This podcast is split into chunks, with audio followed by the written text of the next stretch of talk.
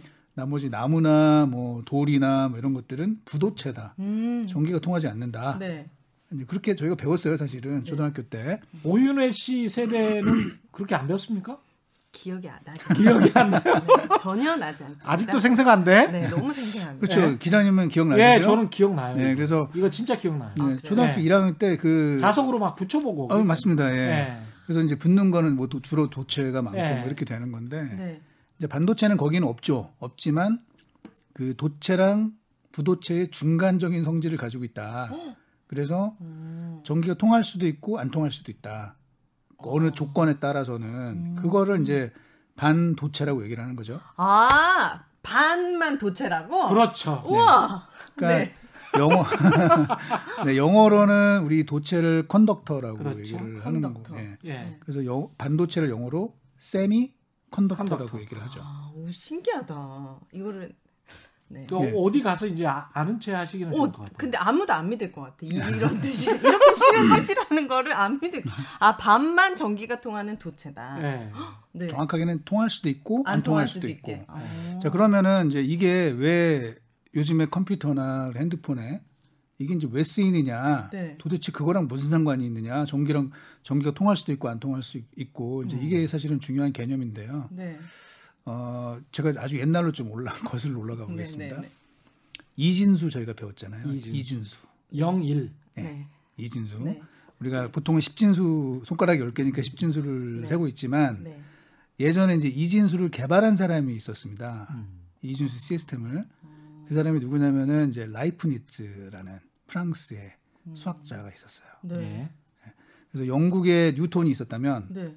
프랑스에 라이프니츠가 있었다. 어. 그래서 당대 최고의 그런 수학 음. 그 천재들이 있었습니다. 그래서 우리가 라이프니츠를 처음 제가 그 사람의 이름을 들은 거는 이제 고등학교 때 미적분을 배우면서 어. 미분을 누가 만들었느냐. 음. 그래서 뉴턴이 만들었다 이런 설이 있었고 음. 라이프니츠가 만들었다는 설이 있는데 네. 뭐 최근에 와서는 이제 가- 약간 다른 방법으로 뭐 거의 비슷한 시기에 만들었다 이런 얘기가 있고요. 그 라이프니츠가 또 다른 중요한 걸 만든 게 바로 이진수 시스템입니다. 그래서 이진수 시스템을 만들어서 0과 1 한 그 두 가지 숫자만 가지고 계산할 수 있는 시스템을 만들었고요. 음. 그 이진수를 표현하기 이진수를 가지고서 시스템을 만들면 좀 심플해지는 것이죠. 그렇죠. 기계 장치가. 예. 그래서 이진수를 표현하기 위한 그런 여러 가지 그 고안물들이 나왔어요. 고안 장치들이. 네. 그첫 번째가 우리 오해는 씨는 정확히 잘 모르실 것 같은데 진공관이라는 게 있었습니다. 네. 들어는 보셨죠 진공관. 네. 들어가. 네. 예. 그 진공관 그래서 초기에는 그 진공관도 마찬가지거든요. 어떤 특정 조건에서는 전기가 통하고 음. 또 특정 조건에서는 전기가 안 통하는 이런 게 되는 건데 네. 그걸 가지고 이제 컴퓨터를 만들었어요. 음. 네, 그게 어, 우리 또 옛날 학교에서 배웠던 이제 애니악이라고 하는 그렇죠. 진공관 방식의 컴퓨터가 음. 처음 만들어졌습니다. 그래서 그거는 일종의 전구라고 보시면 되거든요. 네. 전구를 통해서 이제 계산을 하는 방식인데 그러니까 굉장히 크게 됐죠. 그- 굉장히 이제 사이즈가 커지는 거죠. 굉장히 거대한 이 계산기가 만들어지는 것이고 네. 어, 그런데 이제 그런 와중에 미국에서 이제 화학자들이 막 여러 가지로 이렇게 공부를 해보다가 반도체 현상이라는 걸 발견하게 된 거죠. 음. 예. 그러면서 그 조금 어려운 얘기지만 이제 최외곽 전자가 어, 네 개, 네. 네 개가 있는 그런 원소들이 네. 반도체적 성질이 있다. 아. 그래서 그거를 가지고 진공관의 역할을 할 수 있는 트랜지스터라는 걸 만들게 됐고요. 네. 음. 이제 결국은 그 그거를 저희가 통칭해서 반도체라고 얘기를 하고 음. 그거를 잘 조합을 해가지고 이제 지금 아주 흔히 말하는 이제 집적 회로라 그러죠. 음. 예, 그런 훨씬 더 고난도의 그런 반도체들이 거기서부터 탄생을 해가지고 음. 네. 현재 이르게 됐습니다. 아, 그럼 반도체가 들어가는 거는 뭐가 있어요? 물어보세요. 예. 반도체는 뭐 이게 흔히들 이런 얘기를 하거든요. 반도체는 산업의 쌀이다. 쌀. 네. 네. 뭐냐면 쌀은 우리가 매일 먹어야 되고 항상 먹어야 되는 거잖아요. 그것처럼 음. 모든 산업에 다 들어가는 거죠. 그러니까 예를 들면은 가장 우리가 눈에 띄는 게 컴퓨터가 있을 것이고 핸드폰도 있을 것이고 네. 기타 전자 제품에 다 들어갈 것이고요. 다 들어가는구나. 그리고 아까 기자님 말씀하신 것처럼 자동차, 음. 뭐 가전 제품, 그리고 뭐 무기, 무기. 뭐 인공위성, 아. 뭐 이런데 안 전부 다 들어간다고 들어가게 안. 들어가는데 거의 없어요. 네. 근데 우리 어- TV에도 들어가요. 근데 어쩌다 네. 우리나라가 1등이 된 거예요? 반도체를 왜 이렇게 잘 만들게 된 거예요? 뭔가 우리나라 이게 사실은 이승우 센터장님이 좀 다 하셨던 이야기인데 아, 짧게 짧게 요약을 좀 해주십시오. 어쩌다가 우리가 이렇게 1등이 된 거예요? 예, 잘 되게 됐습니까? 어, 짧게 얘기하자면 네. 은 사실은 우리 삼성의 창업주이신 이병철 회장께서 어, 1983년도 2월 달에 도쿄 선언이라는 거를 발표를 하시고 네. 그러니까 그때 이제 디램 산업에 진출을 하겠다라고 얘기를 했고 그 이후에 굉장히 강한 음. 이 뭐라 그럴까요? 강한 추진력으로 이걸 밀어붙인 거죠. 예. 밀어붙였고 그 와중에 이제 몇 번의 고비가 있었지만 어, 조금 운도 좋았고 음. 뭐 기타 여러 조건이 맞으면서 어, 우리가 그 일본을 제끼고 음. 세계 1위에 올라섰고요. 이게 한국인들의 특성이랑 되게 잘 맞는 것 같습니다. 일단? 근면 성실해야 되고 어머나. 수율이 높아야 되고 뭐 예. 이런 것들인데 그게 또 하나는 이제 빨리 만들어야 되고 네. 이게 아. 가장 이제 네. 중요한 특성인데 음. 어, 그거랑 딱 뭐라 궁합이 잘 맞았다고 할까요? 음. 이렇게 되면서 어, 오늘날 이제 우리가 반도체 최강국 중에 하나로 음. 이렇게 자리매김하게 되었어요. 초기에 엄청 집중적으로 이렇게 투자를 한 덕분이네요. 좀 더 빠르게. 근데 다른 스토리들이 좀 많아서 아. 그거는 좀 넘어가야 될 것 네, 같습니다. 예. 근데 게 지금 많네요. 말씀하신 대로 이제 D램에 집중적으로 투자를 초기에 해서 메모리 반도체에서는 삼성전자가 1위, 어. SK 하이닉스가 세계 2위가 우와. 된 거잖아요. 네. 그렇죠. 근데 이제 그래요. 메모리 반도체 말고도 네. 반도체가 또 있어요? 예 있어요. 아, 그것도 반도체도 또 나뉘는군요. 예. 그거를 반도체는 굉장히 많죠. 예. 그러니까 그 어떤 동작을 하느냐, 어떤 인, 인풋이 어떻게 들어갔을 때 아웃풋이 어떻게 나오냐에 따라서 음. 굉장히 많은 반도체들이 있는데 네. 우리나라는 주로 그 데이터를 저장 데이터라고 하면 사실은 정확하게는 전자입니다. 전자. 음. 전하를 잘 저장을 했다가 잘 그걸 리턴을 해주는 이제 이런 반도체를 메모리 반도체라고 하는데 네. 그거는 우리나라가 제일 잘하고요. 네. 비메모리는 사실은 좀 많이 뒤쳐져 있습니다. 그런데 음. 시장 규모를 보면은 네. 사실은 전체가 100이다 그러면 어, 메모리 반도체는 한 25?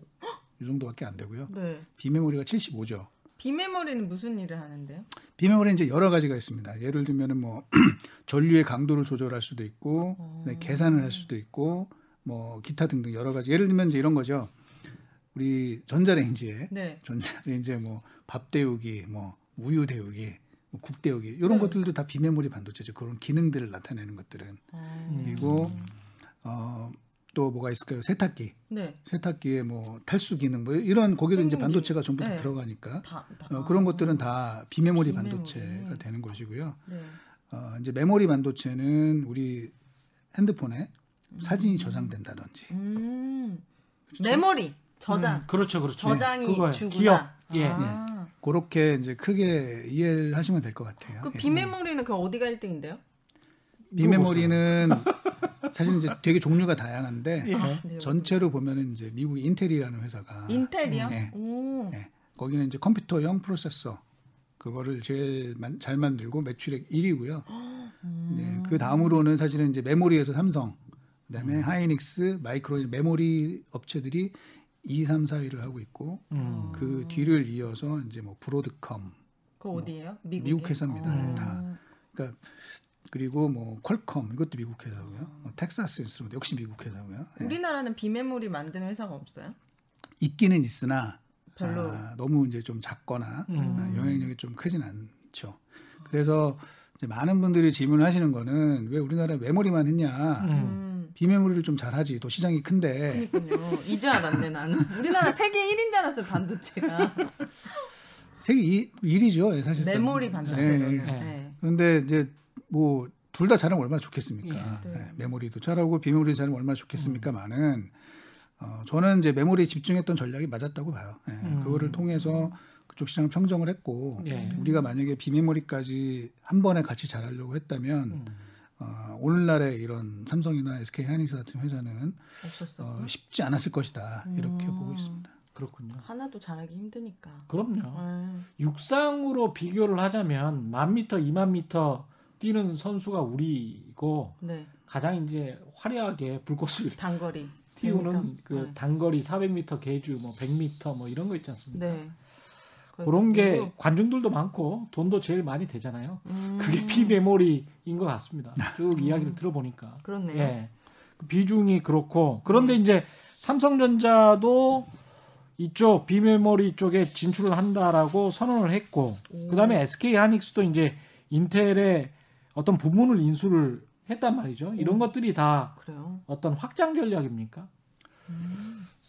어, 그러니까 사실은 그 인텔을 인수한 인텔의 그 SK NAND 사업부죠. 하이닉스? 예, 예. 랜드 사업부를 인수한 거는 뭐 조금 그 하이닉스가 약점이 있는 부분이 있습니다. 예. 그러니까 그 사실 굉장히 어려워지는 얘기인데, 그러니까 네. 랜드 플래시 메모리라고 하는 것이 먼저 그걸 좀 설명을 드릴까요? 예. 플래시, 플래시. 예. 디램과 그러니까 메모리라고 하는 것도 종류가 여러 가지가 있는데 아, 네. 예를 들면 디램이라고 하는 거는 좀 단기 기억 음, 장치고요. 네. 메모리는 좀 장기 기억 장치라고 아, 보시면 네. 돼요. 예를 들면 예. 우리 윤혜 씨뭐 아시겠지만 컴퓨터 작업을 하다가 네. 작업을 하다가 전원이 탁 누가 뽑았다. 네. 그럼 컴퓨터 날라갔다고 뭐 이러잖아요. 네. 데이터 날라갔다. 이제 네. 그게 뭐냐면 저희가 디램에서 작업을 하고 있는 거였어요. 음. 근데 그때 전원이 꺼지게 되면은 디램에서 작업하고 있던 그 데이터들이 전부 날라갑니다. 그래서 어, 이쪽에서 이제는 보통 휘발성 메모리라고 얘기를 해요. 음, 네. 날라간다. 근데 예를 들면 우리 핸드폰에 저장되어 있는 사진 같은 것들은 음. 핸드폰 배터리가 전부 다 방전이 돼도 남아 있죠. 남아 있죠. 네. 예, 그런 것들은 이제 비휘발성 메모리라고 하고요. 음. 그런 거는 낸드 플래시가 아. 이제 그 역할을 하게 되는 거죠. 네. 하이닉스가 디램도 하고 이제 낸드 플래시도 하는데 디램은 굉장히 잘해요. 사실 삼성에 이은 세계 2위이긴 한데 낸드 플래시는 삼성은 둘 다 1등이죠. D램도 1등, NAND, NAND도 1등인데 하이닉스, SK 하이닉스는 랜드 플래시에서는 한 세계 한 5위, 6위 음. 이 정도밖에 안 되고 네. 그리고 이익률도 굉장히 차이가 좀 많이 납니다. 아, 그러면 그거를 하기 위해서는 그쪽의 이익률을 끌어올리기 위해서는 굉장히 고부가 가치 제품을 만들어야 되는데 그게 아직은 좀 약해요. 그런데 인텔이 그쪽을 좀 잘하거든요. 네. 예, 그래서 그 하이닉스 약점을 메우기 위해서 이제 그 부분을 뭐 굉장히 큰 돈을 들여서 이제 사들인 거죠. 어. 그래서 저희로는 저희가 봤을 때는 물론 이제 뭐 가격이 좀 비싸다 뭐 이런 이야기도 있지만 어, 하이닉스 입장에서는 저는 충분히 좀 배팅을 할 만한 여력이 있다고 좀 말씀을 드릴 수뭐 있고요. 호재네요. 뭐 보, 보는 사람에 따라서. 예, 이미 아, 다 네. 지나간 일입니다. 아, 이미 예. 그때- 아, 지나간 예. 한참 전의 일입니다. 아, 예. 네, 새로 예. 그렇게 알았네. 좀 봐야 될 것 같고 예. 그다음에 그 삼성전자. 네, 삼성전자는 이제 지금 둘 다 잘하고 있어요, 사실은. 삼성전자는 D램도 뭐 세계 시장 점유율 40% 중후반대를 음. 차지하고 있고 낸드도 30% 후반대 점유율을 차지하고 있어서 이거 점유율을 더 끌어올리는 거가 그렇게 큰 실익이 별로 없습니다. 음. 예. 예, 뭐50% 넘게 되면은 사실은 이 여러 가지 제재도 올 수 있기 때문에 독과점 네. 때문에. 그래서 예. 삼성으로서는 사실 그 두 개를 더 잘하는 거 음. 이거보다는 삼성이 조금 약했던 그런 비메모리 예. 이쪽에서 어떻게 영역을 넓힐 것이냐 네. 이게 이제 굉장히 중요해지는데요. 근데 여기서 이제 그러면 파운드리라는 말씀을 조금 설명을 드려야 돼요. 비메모리가 나왔다가 이제 다시 파운드리가 나오니까 네. 이게 뭐지 이렇게 또 생각하실 수 있을 것 같아요. 네, 네. 그걸 네. 제가 좀 설명을 드리면은 파운드리. 그 반도체 업체들이 네. 아, 먼저 그 전에 네. 예를 들면 나이키라는 회사 있잖아요. 네, 네, 나이키라는 회사. 예. 이 회사가 이제 운, 뭐 운동화나 스포츠웨어 세계 1등이잖아요. 네. 근데 공장이 없는 거 아시죠? 아 그래요? 예. 어, 오늘 알았어요. 공장이 없으면 어떻게 만들어요? 공장이 없고 이 회사는 디자인하고 마케팅만 하는 것이고요. 아. 대신에 그거를 만들어 주는 데가 따로 있죠. 음. 예, 보통 이제 중국 쪽에 그런 네. 업체들이 있고요. 심지어는 애플도 네. 애플도 스마트폰 세계 1등이지만 공장이 없죠. 아. 예, 공장이 없고 네. 그걸 대신 만들어 주는 데가 있는 거죠. 음. 반도체도 비슷합니다. 그래서 반도체도 자기네는 제품을 설계, 디자인, 마케팅 음. 여기만 집중을 하고 네. 그 설 자기네들이 설계한 반도체대로 만들어주기만 공장을 가지고 만들어주기만 하는 회사들이 있어요. 아. 이제 그거를 그런 회사들을 파운드리라고 음. 얘기를 하고요. 네. 설계 반도체를 설계하는 회사들, 설계만 하는 회사들을 이제 공장이 없다 이런 개념으로 fabless라고 얘기를 합니다. 아. 그러니까 fab은 이제 공장을 얘기를 하는 것이고 음. 공장이 없는 반도체 회사들 이렇게 얘기를 하는데 네. 어, 앞으로는 저, 저희가 볼 때는 이 반도체를 설계하는 업체들은 굉장히 많아질 것 같아요. 굉장히 많아질 것 같고 설계하는 업체들은 많아진다. 음. 예. 많아질 것 같습니다. 어. 네. 왜냐하면 이제 조금 그 뭐 어려운 얘기인데 이것도 예. 네. 바- 과거에는 이제 반도체가 어떤 식이었냐면 어, 그 범용 반도체 음. 이런 게 있었어요. 예. 그리고 뭐 특수 용도, 특수 목적 반도체 이렇게 어. 나눠져 있었습니다. 예를 들면은 우리 삼성이나 SK 하이닉스가 하는 메모리 제품 같은 경우는 범용 반도체예요. 음. 그래서 이거는 반도체를 만들어 놓으면 필요한 다른 뭐 컴퓨터 업체나 핸드폰 업체들이 그걸 사다가 자기네 제품에 꽂는 그런 반도체인 거고요. 네. 특수 목적용 반도체는 예를 들면 애플 아이폰에 들어가는 반도체는 네. 애플만 애플만 만들거든요. 오. 애플이 자기네가 직접 설계를 합니다. 음. 그리고 앞으로는 그게 이제 점점 많아질 것 같은 게 아마존이 이제 뭐 전 세계 클라우드 서비스 1등 예. 업체인데 아마존의 클라우드 데이터 센터에 들어가는 그런 프로세서는 어. 아마존이 직접 설계를 하게 될 것 같습니다. 아. 네, 구글도 마찬가지고요. 직접 예. 설계를 하고 어. 대신에 이제 그런 회사들은 반도체 공장이 없으니까 네. 누군가가 만들어줘야 되는 거죠. 음. 그래서 이 만들어주는 시장 음. 이게 이제 점점 커질 것 같아요. 그래서 삼성이 노릴 수 있는 부분은 그 분야라는 거죠. 그렇게 만들 수 있는 그런 기업들도 많지 않나 봅니다. 그니까. 그게 음뭐 몇 개가 있는데 예. 왜냐하면은 그게 쉽지가 않은 게 투자비가 너무 많이 드는 거죠. 음. 투자비가 너무 많이 들고 특히 지금 제가 거론했던 뭐 애플이나 아마존, 구글, 음. 뭐 마이크로소프트 이런 회사들이 만들 필요로 하는 반도체는 특히나 이제 최첨단 공정, 최첨 아주 어려운 음. 최첨단 미세 공정의 그 반도체를 필요로 하게 되겠죠. 네. 어, 그러면은 그 투자비는 이제 상상을 초월할 정도로 많이 들게 됩니다. 네. 그러면은 그거를 감당할 수 있는 업체는 전 세계에 정말 손가락으로 꼽을 수 있을 수밖에 없고요. 음. 그 현재는 뭐 아시겠지만 이제 대만의 TSMC TSMC. 이가 거의 예. 시장을 거의 장악을 하고 있고 예. 그런 투자비를 감당할 수 있는 유력한 후보로 저희가 이제 삼성전자를 음. 꼽을 수 있습니다. 그래서 삼성이 대규모 투자를 통해서 어, 그쪽 시장의 점유율을 높일 기회는 상당히 많이 있지 않을까. 지금은 점유율이 어느 정도 됩니까? 지금은 이제 그 TSMC가 한 55% 정도 되고요. TSMC가 55. 예, 삼성이 한 15%인데 55 대 15. 예. 그런데 사실은 이제 그게 파운드리 점유율을 정확히 계산하기 좀 어렵습니다. 아 그래요? 왜냐하면은 예. 딱 정확하게 뭐 여기서부터는 foundry고 이걸 구분하는 게 아? 쉽진 않거든요. 예. 그래서 삼성전자는 마찬가지로 음.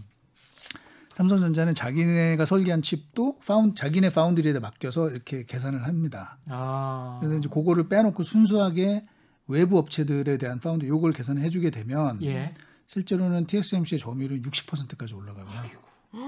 삼성은 한 7%뭐 정도까지 아. 떨어지게 되는 부분이 있습니다. 그래서 정말로 이제 TSMC가 정말 강자고요. 예. 어, 삼성은 지금은 점유율이 굉장히 낮은 거죠. 근데 음. 기술력이 좋기 때문에 그리고 예. 투자 의 그런 할 수 있는 능력 이것도 상당히 되기 때문에 그 TSMC를 바짝 쫓을 수 있는 그런 강력한 후보로 저희가 기대를 많이 하고 있죠. 예. 전 대만이 이렇게 반도체에 강한지 방금 알았네. 그렇죠. 네. TSMC라는 음. 어마어마한 회사가 있어요. 어, 그렇군요. 근데 그 파운드리가 가지고 있는 의미가 가령 뭐 우리 4차 산업혁명이다, 뭐 인공지능이다 이런 시대로 가면 갈수록 파운드리 시장이 더 커질 거다, 뭐 이런 어떤 전망이 있는 겁니까?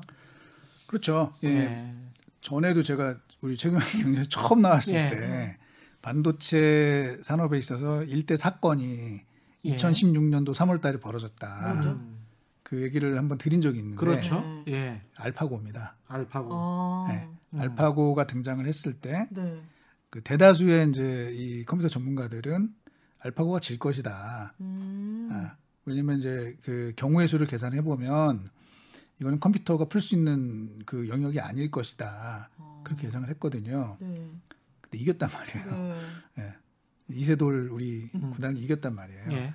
그러면서 사실은 컴퓨터 공학자들이 굉장히 좀 충격을 많이 받았어요. 음. 많이 받았는데 이제 그때 만들어준 칩이 과연 뭐냐?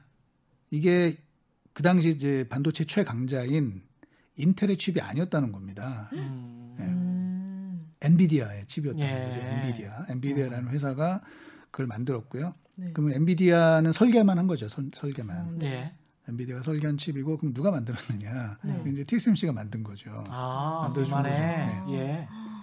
그러면서 이제 사실은 큰 충격에 빠졌고 이게 인공지능에 대한 그런 기대감들이 굉장히 커지게 됐고 음. 그 이후로 그 deep learning, machine learning, 예. 뭐 그다음에 데이터 센터 아. 뭐 이런 쪽에 성장이 이제 폭발적으로 이루어지게 됐고요. 음. 그때부터는 사실은 어, 인텔의 시대가 서서히 저물기 시작하는 이런 게 됐었고요. 음. 인텔은 아까 말씀드린 것처럼 범용 반도체죠. 예. 자기네가 칩을 설계를 해서 만들고 음. 자기네가 만들고 필요한 컴퓨터 회사가 있으면 이걸 사다 써라 음. 이런 개념이고 예.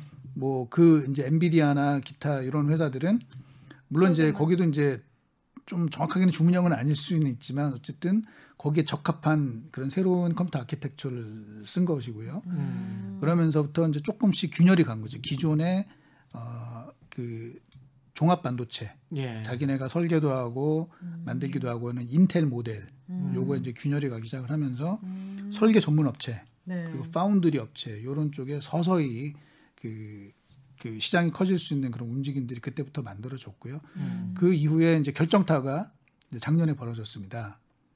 원래 우리 노트북에는 거의 100% 인텔 칩이 많이 들어가지 않습니까? 네. 그런데 그 인텔을 버린 회사가 이제 나왔습니다. 어머. 애플입니다. 예. 오. 아. 크다. 예. 인텔 미국이라면서요. 근데 음. 버린 예. 거예요? 네. 어, 왜냐면은 이제 앱, 인텔이 옛날의 인텔이 아니에요. 그래서 예전에 이제 저희가 어렸을 때는 뭐 젊었을 때 어렸을 때 그렇죠. 젊었을 때는 예. 인텔은 뭐 외계인급의 기술로 반도체를 만든다 뭐 이런 음. 얘기들이 있었는데 네. 음. 시간이 지날수록 인텔에서 신제품이 발표되는 속도가 점점 늦어지는 거죠. 음. 기술 개발이 잘 안 되고 그러다 보니까 이제 많은 컴퓨터 업체들이 이거 왜 안 되냐 뭐 이제 이런 불만들이 나왔고 그때 애플에서는 그럼 자체적으로 한번 개, 그 자기네가 칩을 설계를 해보자 아. 이렇게 돼서 그 애플 신제품 그 맥북 네. 얘는 이제 M1이라고 하는 네. 어, 어. 애플이 자체 설계한 칩이 만들어졌어요. 예. 그래서 이제 처음에 이제 그게 나왔을 때만 해도 어, 과연 이게 인텔의 성능을 넘을 거냐 음. 이런 걱정들을 많이 했는데 네. 결과는 더 충격적이었던 거죠. 훨씬 뛰어났다는 거죠. 훨씬 더 좋아요. 네, 그러니까 예. 저전력에 훨씬 더 저전, 저전력입니다. 보통 노트북을 우리가 하루 종일 쓰면은 뭐 매일 충전을 해야 되잖아요. 그렇죠. 네. 근데 맥북 지금 신제품 같은 경우는 한 3일 진짜요? 네, 이렇게 간다고 합니다. 와. 그러다 보니까 훨씬 더 절- 대단하네. 예, 소비 전력은 적고 그리고 성능도 그 인텔에 뒤지지 않게 되면서 음. 그러면서 이제 앞으로 인텔의 시대에는 저무는 거 아니냐. 네. 자체 제작, 자체 설계를 하면 그렇게 최적화 시킬 수 있나 봅니다.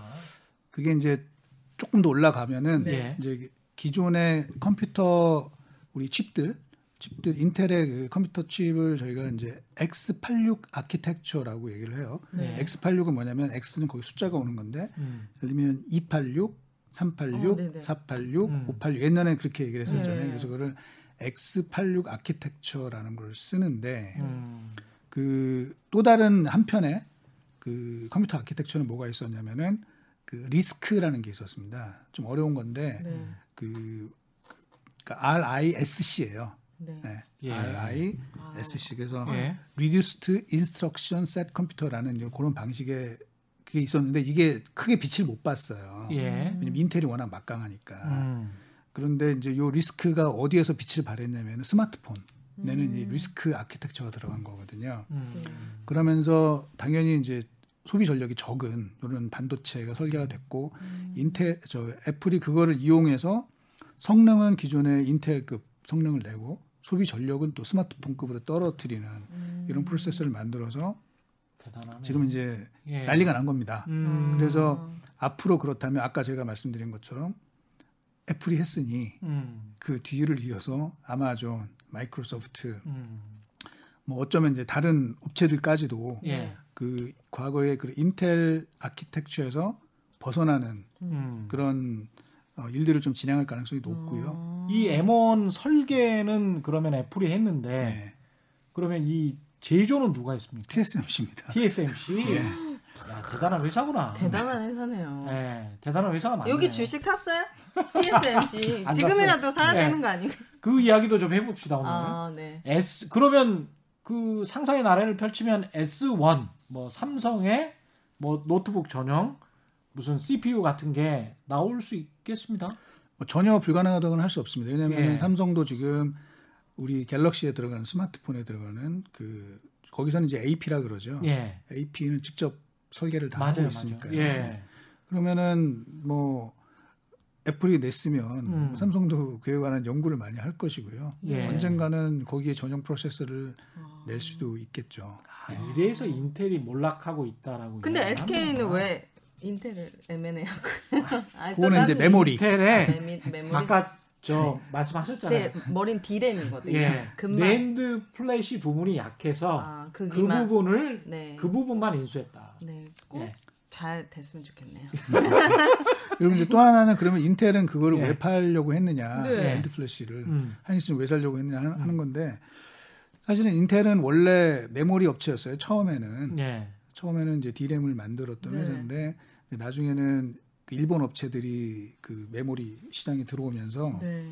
인텔은 좀 더 고부가 가치인 음. 이 CPU 쪽으로 이제 독점을 하게 됐는데요. 음. 그 이후에 오히려 삼성전자가 메모리를 통해서 인텔보다 더 많은 이익을 번 적도 있었거든요. 그렇죠. 2017년과 네. 2018년도에. 음. 그러다 보니까 인텔도 아 우리도 다시 메모리를 좀 강화해야 되겠다. 네. 그래서 사실 낸드 쪽에 예. 좀 투자를 하고 이렇게 됐는데 예. 그게 쉽지가 않은 거예요. 음. 예, 이제 왜냐하면 메모리에서는 뭐 설계도 물론 중요하지만 설계보다는 그 첨단 이 공정 아. 이거를 잘 관리하는 게 중요한데 네. 그게 한국 업체들이 너무 뛰어난 겁니다. 아. 그러다 보니까 인텔이 자기네들이 의도했던 만큼 거기서 수익을 못 내고 이거는 이제 우리가 하기에는 좀 안 맞는다. 음. 그래서 이제 이게 조건이 맞아 떨어져 가지고 음. SK 하이닉스가 인텔 사업부를 인수하게 된 것이죠. 아. 그러니까 완전히 이게 반도체도 일종의 이제 분업화가 돼 있는데 네. 우리는 아주 중요한 부분들 메모리 반도체하고 낸드 플래시 이 부분은 완전히 꽉 잡고 있고 네. 네. 거기에서 이제 foundry까지 어떻게 가보면 네. 상당히 네. 좋은 positioning, 좋은 입장에 이제 취하게 될 것 같은데 음. 이 foundry는 어떻게 우리가 그 그냥 한다고 하면 되는 겁니까? 계속 투자를 하고 뭐 이렇게 하면 되는 겁니까? 될, 될까요? 예? 지금 너무 돈- 많이. 왜냐면 대만이. 메모리 쪽에서 돈을 많이 벌고 있기 때문에 네. 돈은 많거든요. 삼성전자가. 아 그래요. 예. 네. 삼성전자가 현재 그 쌓여 있는 캐시가 한 115조 원 정도가 그 정도. 될 거예요. 예. 그래서 뭐 굉장히 돈은 많습니다. 돈은 돈 많고. 이제 그거를 어떻게 쓸, 쓸 것인가 이제 중요한데요. 음. 그이 파운드리를 잘하기 위해서는 우리가 잘 만든다 이것만 갖고 사실 되는 건 아니고요. 네. 그 앞뒤에 뭐라 그래 생태계가 음. 잘 갖춰지는 게 굉장히 중요합니다. 예. 네. 그래서 삼성전자만 혼자 잘해서 되는 것은 아니고 그 뒷단에 있는 뭐 패키징 업체나 음. 테스트 업체 이런 업체들도 같이 어, 성장을 해 나가야지만 이게 생태가 만들어지는 것이고 대만이 사실 강한 게 이제 그런 분야입니다. 대만은 아. 과거부터 분업이 굉장히 좀 잘 이루어지는 회사예요. 음. 그래서 TSMC처럼 그 반도체 제조에만 집, 그 집중하는 회사가 있고 네. 또 패키징 분야에서도 세계 1등 업체들이 대만에 포진해 있고. 음. 뭐또 테스트도 잘하는 업체들이 있고 음. 이러다 보니까 이제 그쪽에 전 세계 반도체 수요들이 많이 몰리는 음. 부분이 있고요. 그러네. 예. 그리고 이제 또 하나는 뭐 여러 차례 그 많은 분들이 지적을 하시는 부분인데 네. 그 TSMC가 이제 전 세계 지금 반도체 시가총액 예. 1등이거든요. 예. 1등인데 네. 전 세계 반도체에서 TSMC라고 찍혀 있는 반도체는 한 개도 없어요. 아. 왜냐하면은 TSMC는 자기네 제품을 만드는 게 아니라 남의 주문이요. 제품을 만들어 주는 거니까. 아, 예. 그렇구나. 그래서 거기에는 애플 로고가 찍히고 음. 퀄컴 로고가 찍히고 네. 뭐 엔비디아의 음. 로고가 찍혀 있는 칩들이 나가는 거죠. 네. 그러니까 TSMC는 회사는 존재하지만 사실 브랜드는 없는 거죠. 음, 그렇네요. 보면. 음. 근데 이제 삼성은 그렇지 않다는 거죠. 예. 삼성은 자체 제품도 있고 삼성이라는 로고는 굉장히 큰 가치가 있지 않습니까? 그러다 보니까 그 예를 들면 아까 애플 입장에서 보면은 삼성이 아무리 반도체를 잘 만든다 하더라도 스마트폰에서 삼성은 애플의 최대 경쟁자. 경쟁자잖아요. 음. 네. 그러니까 안 쓸 것 같아. 맞습니다. 네. 같은 값이면 안 쓰겠죠. 그러겠네. 네. 그게 이제 조금 딜레마가 될 수 있고요. 아, 아까는 생태계가 첫 번째 조건이고 두 번째는 이제 이런 어, 경쟁 관계를 음. 어떻게 풀어낼 것이냐. 이제 그게 좀 이 파운드리 사업을 키우기 위해서는 음. 굉장히 중요하다. 물론 기술은 기본이 돼야 될 것이고요. 음. 예. 근데 어느 정도 기술이 있는 것 같기도 한데 최근에 뭐 AMD에서 뭘 파운드리 주문 생산을 삼성에 한다 만다 뭐 이런 이- 뭐 소식이 나온 것 같기도 하고요. 그러니까 이제 작년에 굉장히 그 좋은 뉴스들이 많이 나왔습니다. 예. 일단 엔비디아가 음. 엔비디아. 예, 아까 그 잘 나가는 그 엔비디아가 어, 자기네 그 주요 제품 예. mainstream product라고 하는 것들을 삼성에 foundry를 맡겼어요. 아. 그러니까 그만큼 삼성의 기술력은 인정을 하는 것이고 음. 그러면 그 회사들은 왜 TSMC를 놔두고 삼성에 또 줬을까라고 네. 생각을 하면 그, 입- 그 회사들 입장에서 보면은 너무 TSMC에 종속이 되다 보면 네.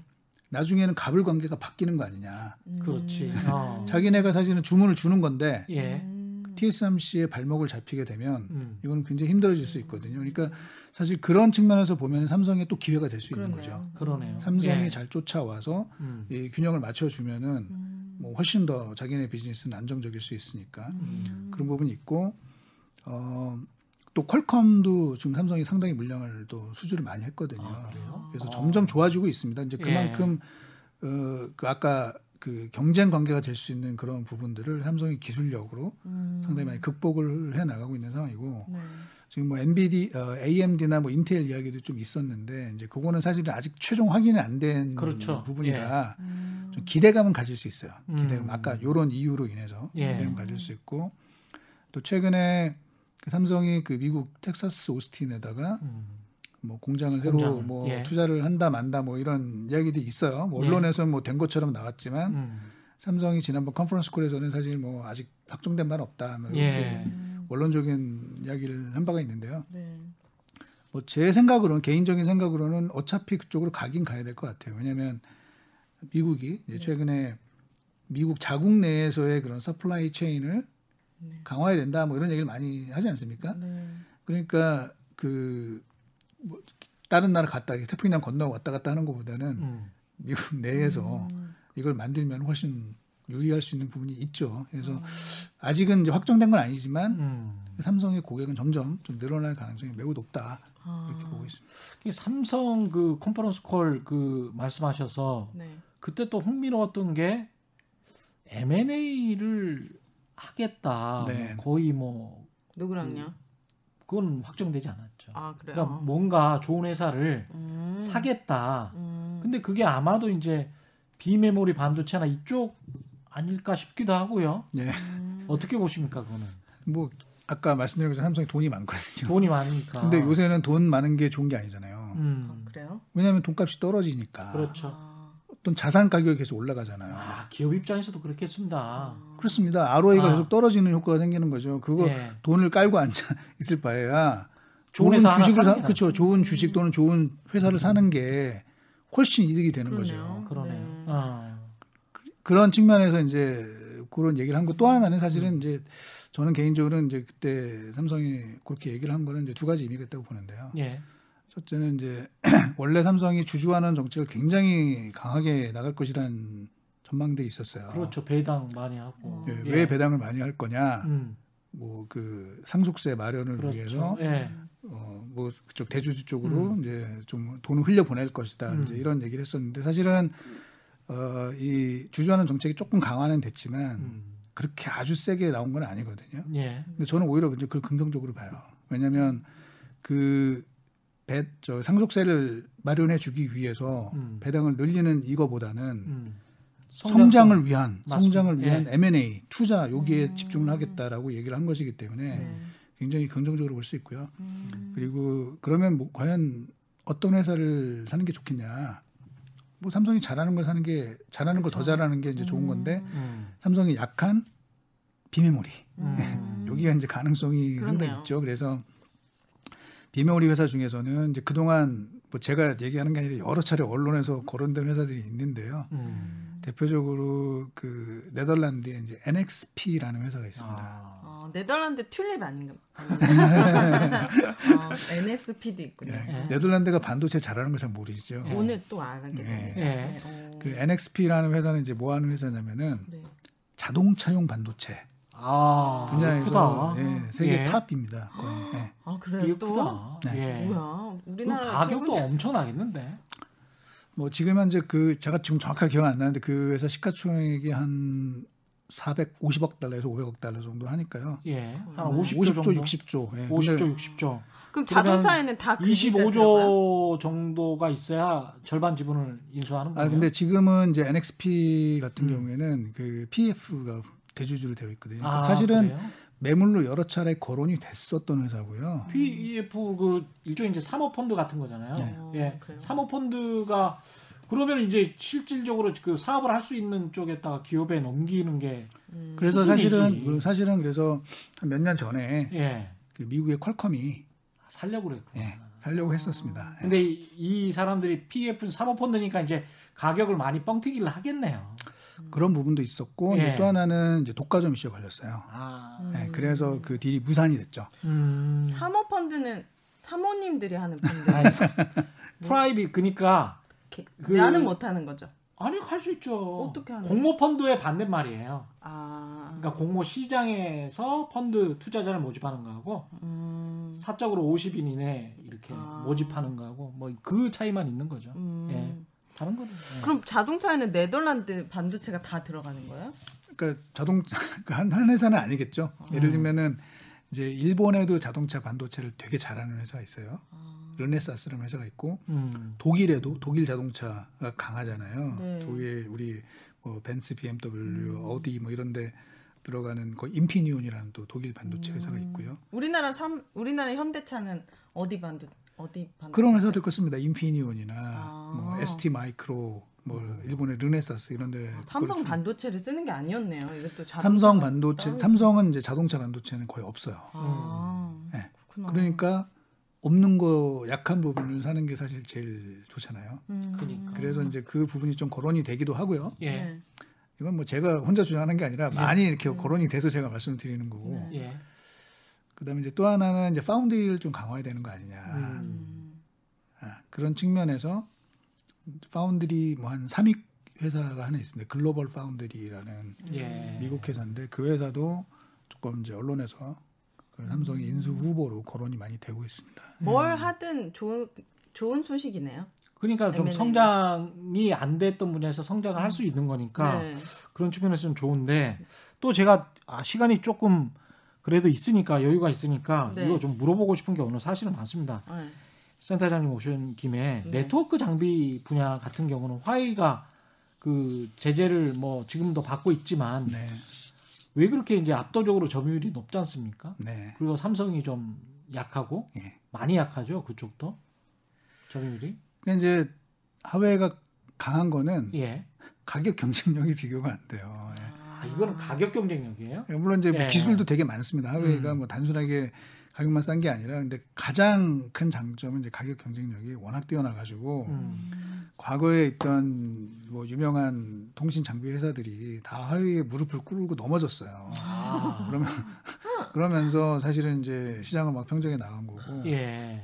또 이제 그 돈으로 결국은 또 R&D 투자도 많이 하고 음. 그래서 단순하게 뭐 제조 회사가 아니라 R&D가 굉장히 강한 회사고요. 예. 하웨이의 그 R&D 센터가 가 보면은 뭐 굉장히 좋습니다. 아, 뭐 그렇군요. 완전히 뭐 공원 같습니다. 너무 아, 좋아가지고 그 유럽의 아주 그 고급스러운 성들을 네. 모티브로 해가지고 거의 그대로 만들어놨어요. 그래서 성을 만들었다고요? 네, 이렇게 대단하네. 그래서 딱 보면은 어 이게 중국인가 싶을 정도로 굉장히 그 외관도 뛰어나고 음. 정치도 뛰어나고 뭐 이렇게 돼, 돼서 그 훌륭한 이제 중국의 인재들이 정말 많이 모여 있고요. 음. 기술도 뛰어나고 그러니까 미국의 구글 같이 따라했나?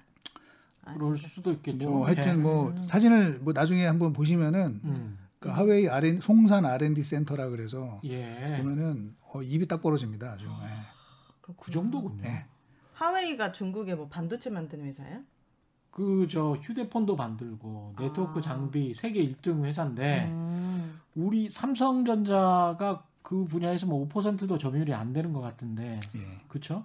근데 이거를 만약 이제 화웨이가 미국에서 이제 계속 트럼프 대통령 그다음에 바이든도 계속 제재를 하고 있는 거니까 음. 그쪽에서 좀 점유율을 높일 가능성은 없나요? 좁힐 가능성이 있죠. 그래서 실제로 네. 그 미국에서 그 5G 관련해서 이제 중요한 수주들을 많이 했어요. 음. 그래서 점점 매출이 계속 많이 늘 걸로 보고 있습니다. 예. 아. 그래서 이 반도체 그 super cycle 이야기를 해야 되는데 super cycle? 저희가 이제 네. 이 부분이 이제 가장 주가에 네. 에, 영향을 미치는 부분이고 사람들이 제일 관심이 있을 것 같아요. super cycle. super cycle이 그 뭐예요? 그렇죠. 그것부터 여쭤보세요. 한번. 슈퍼 사이클이 뭐고? 큰 사이클을 말하는 건가? 그렇죠. 그렇죠. 큰 가격의 상승기? 아. 예. 가격의 상승기. 예. 네. 그렇습니까? 뭐죠? 큰 가격의 상승기? 어, 일단 뭐 상승기는 맞습니다. 상승기는 뭐 당연히 맞고 예. 지금 저 가격이 이제 올라가기 시작을 했거든요. 예. 이제 계속 올라갈 것 같은데 이게 이제 모르겠어요. 이제 사람마다 조금 그 보는 시각은 다른데 음. 과연 슈퍼 제제 개인적으로 이제 반도 우리 D램의 super cycle 두 번이 있었습니다 지금까지 두 번이 있는데 이번에 과연 그 정도까지 올라갈 것이냐 음. 그거는 뭐 조금 더 저는 확인이 필요하다고 보고 있는데요 네. 과거에 D램 super cycle 때 그러니까 1995년 96년 그 사이랑 2017년 2018년 이때의 삼성전자의 슈퍼 사이클 때의 영업 마진 네. 영업이익률 매출액 대비 음. 이익이 얼마나 났느냐 하는 게 영업이익률 70%를 아, 그때 무슨 일이 있었는데요? 뭐 뭔 일이 있었어? 아, 나도 모르게 사투리가 나. 아, 무슨 일 때문에 굉장히 중요한 건데 이제 네. 95년도에는 뭐냐면 이제 PC 붐. 아. 갑자기 막 네, PC 컴퓨터. 컴퓨터가 네. 많아지고 예, 어. 컴퓨터가 아주 가- 빠르게 보급이 되기 시작을 했죠. 아, 사람들한테. 네네. 그러면서 이제 반도체가 뭐 없어서 못 파는 이런 아, 상황까지. 벌어졌고요. 그다음에 2017년, 2018년은 아까 제가 말씀드린? 알파고. 알파? 알파고 이후에 네. 그런 인공지능, 데이터 센터, 클라우드 이쪽에 이제 수요가 폭발하게 된 거죠. 아, 근데 이제 지금도 사실은 굉장히 좋아요. 반도체 상황은 되게 좋은데 어, 과연 그때처럼 영업이익률 70%를 갈 거냐? 네. 음. 아, 그 정도는 가야 super cycle이라고 저는 얘기하고 싶은데 예. 어, 그 정도 갈지는 사실은 조금 봐야 되는 게요. 왜냐면 이제 지금 그 반도체 수요가 좋다고 하지만 어, 다 좋은데 특히 노트북 수요가 너무 좋습니다 지금. 어 그래요? 그래요? 네. 음, 뭐, 원래 왜 그, 노트북이지? 그러니까 자택 재택근무해서 그런가? 네, 맞습니다. 그게 정답입니다. 예. 어, 그게 정답이네. 정답입니다. 예. 아. 그러니까 사실은 최근 한 몇 년 동안 보면 2010년 이후로 네. 우리 노트북을 사람들이 많이 안 샀어요. 그래서 음. 실제로 계속 역성장을 했거든요. 계속 줄어왔는데 지금 작년 작년부터 이게 폭발하기 시작을 하면서 음. 작년 4분기 때 노트북 수요 증가율이 판매 증가율이 26%. 와이오 그러니까 전년 동기 대비 26%. 음. 1분기는 뭐 아직 뭐 진행 중이긴 합니다만 현재는 그 이상으로 올라갈 걸로 음. 전망이 됩니다. 그렇군요. 예. 근데 이제 과연 이게 올해 내내 계속 될 거냐? 음. 안 그런 지 한 대만 사지 한 대 사서 10년 쓰는데 저는 뭘 또 사요? 그래서 물론 이제 계속 될 수도 있는데 예. 근데 뭐 예를 들면 코로나가 좀 잡히고 음. 뭐 이러면은 이제 재택근무 수요도 조금 뭐 둔화되기 시작할 네. 거고 이제 이렇게 된다고 보는 게 이제 제가 보는 시각이거든요. 그러면은 어, 쭉 올라가다가 하반기 때는 약간 조금 음. 슬로해질 가능성이 좀 있습니다. 네. 음. 그래서 그러면 그 이후로 다시 내려갈 거냐? 근데 그렇게는 또 안 봅니다. 왜냐면은 어. 내년도에는 정말 저는 이제 슈- 내년도에는 슈퍼 사이클이 올 것 같아요. 뭐 때문에요? 이건 조금 어려운 얘기인데 네. D램도 네. 이게 종류가 되게 많거든요. 아. 근데 이제 D램의 버전이 이제 계속 올라갑니다. 네. 근데 내년도가 되면은 그러니까 지금 현재 우리가 쓰는 D램은 DDR4라고 얘기를 해요. 네. 음. 네, 내년도가 되면 이제 DDR5라고 하는 아, 새로운 게 나오는 네, 새로운 그 D램 칩이 나오는데 네. 음. 여기서 중요한 게 있어요. 그러니까 DDR5는 이제 기존에 있던 DDR1, 2, 3, 4랑 다르게 네.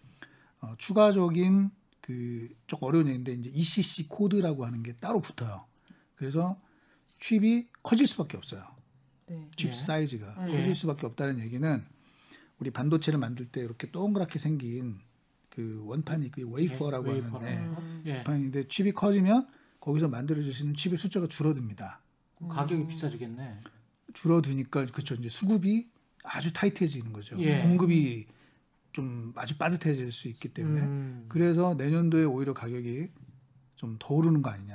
아. 그렇게 돼서 저는 사실은 이제 뭐 길게 보면은 내년까지 보면 슈퍼사이클이 될 가능성이 높은데 예. 이제 올해는 상반기가 굉장히 좋고 하반기에 약간 조금 음. 쉬었다가 내년도에 저는 그렇게 보고 있어요. 현재 시장에서는 올해 슈퍼사이클을 보는 애널리스트들이 많은데 네. 제 개인적으로는 상반기 좋고 하반기 때 약간 주춤하다가 내년도에 정말 빅사이클이 한번 오지 음. 않을까. 휴대폰 수요는 어떻게 생각하세요?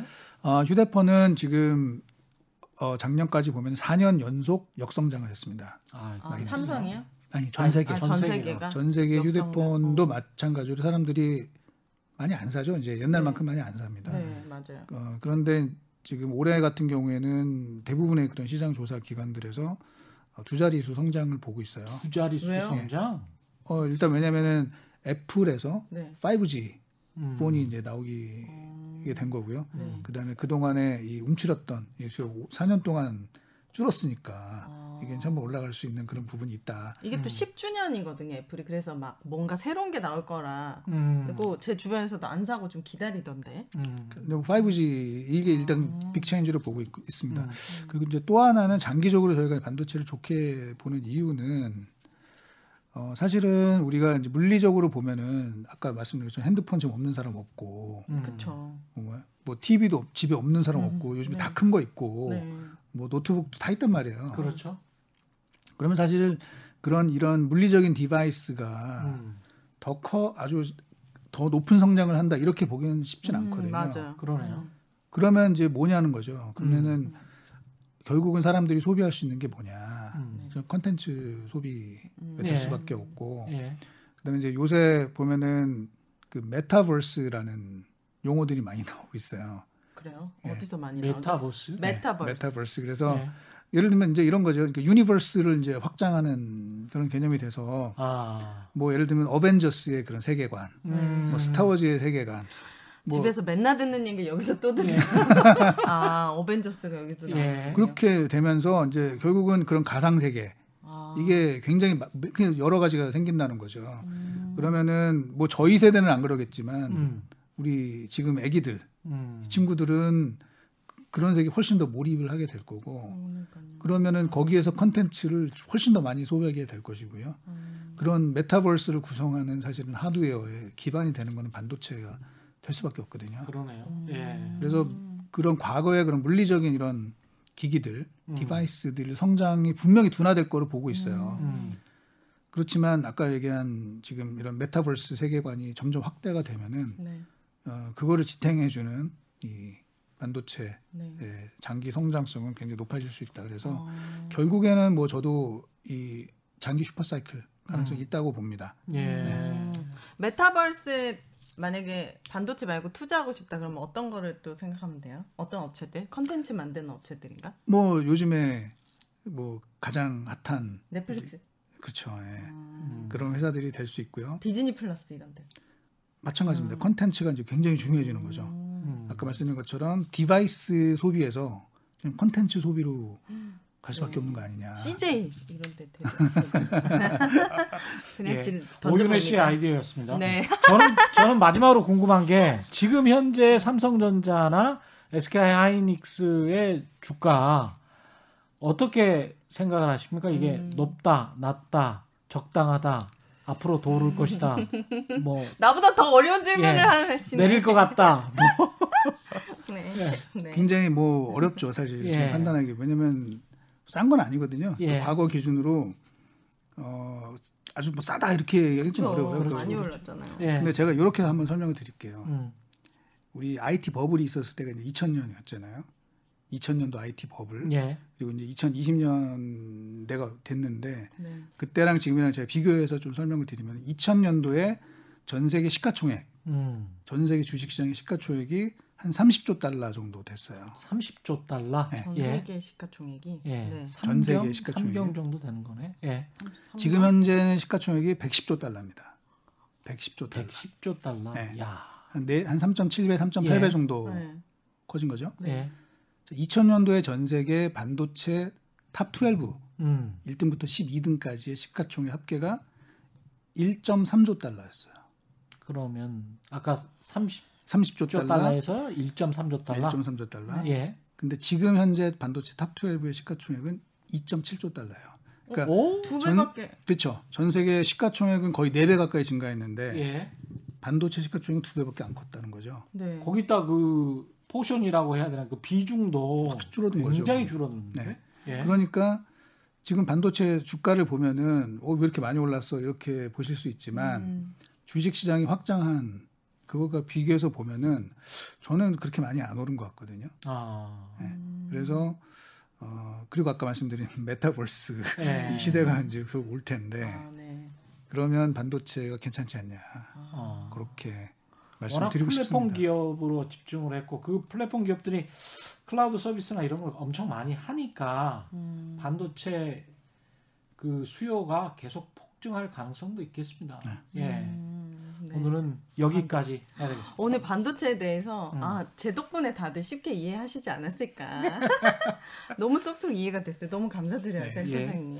유진 투자증권 리서치 센터의 이승우 센터장이셨고요. 오윤혜 씨였습니다. 오늘 또 감사합니다. 마지막이시잖아요. 오늘 마지막입니다. 최 기자님 마- 말씀이시잖아요. 최경령의 경제쇼 플러스 오늘이 마지막이고요. 아, 저는 어떡해요. 다음 주 월요일부터 네, 최경령의 최강 시사로 네, 아침 7시 20분에 네. 만나 뵙겠습니다.